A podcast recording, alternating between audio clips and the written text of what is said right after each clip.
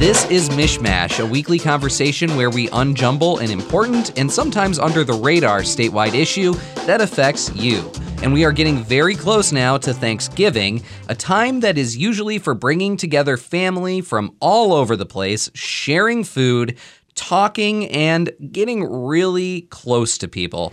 Basically, all of those things that you shouldn't be doing when the world is in the middle of a global pandemic that has killed hundreds of thousands of people, much less when the spread of the disease is the worst it has ever been. We are already at almost 100,000 cases in Michigan just for the month of November. The COVID 19 pandemic is in the midst of its worst surge so far. So, hospitals across the state and the country are at or near capacity. And that's why public health experts and especially healthcare workers are asking, maybe begging people to stay home this holiday. When we have individuals out in the community, out and about, and we test people, 10% of the people that we test are asymptomatic. So in a large family gathering, there is a chance that someone could be there who is COVID positive but is actually asymptomatic and could spread. That's Dr. Paul Kilgore. He's an associate professor and director of research at Wayne State University's College of Pharmacy and Health Sciences. He has a lot of ideas about how to keep people safe and limit the risk of spreading coronavirus during the holidays. And let's not forget that, along with some of the best practices we're going to go through here in a minute, there are some laws that we need to follow this Thanksgiving due to orders passed by the Michigan Department of Health and Human Services.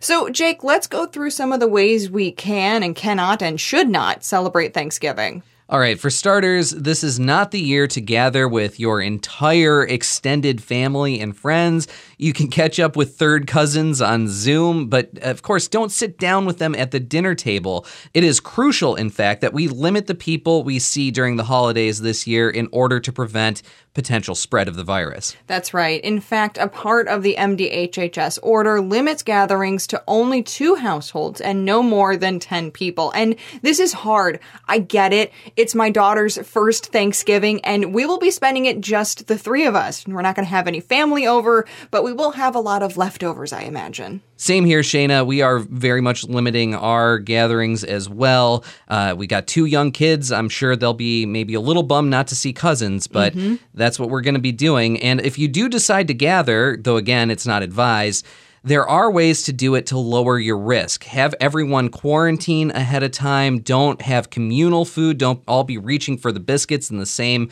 tray. Have your event outside. Stay socially distanced and wear a mask inside or outside, but especially inside when you're not eating. And of course, wash your hands frequently. Now, while it's not a good idea to meet in person with extended family, you can still be with them virtually. You know, set up a time to Zoom with family where you can chat, eat, drink together, maybe even play board games through the magic of technology.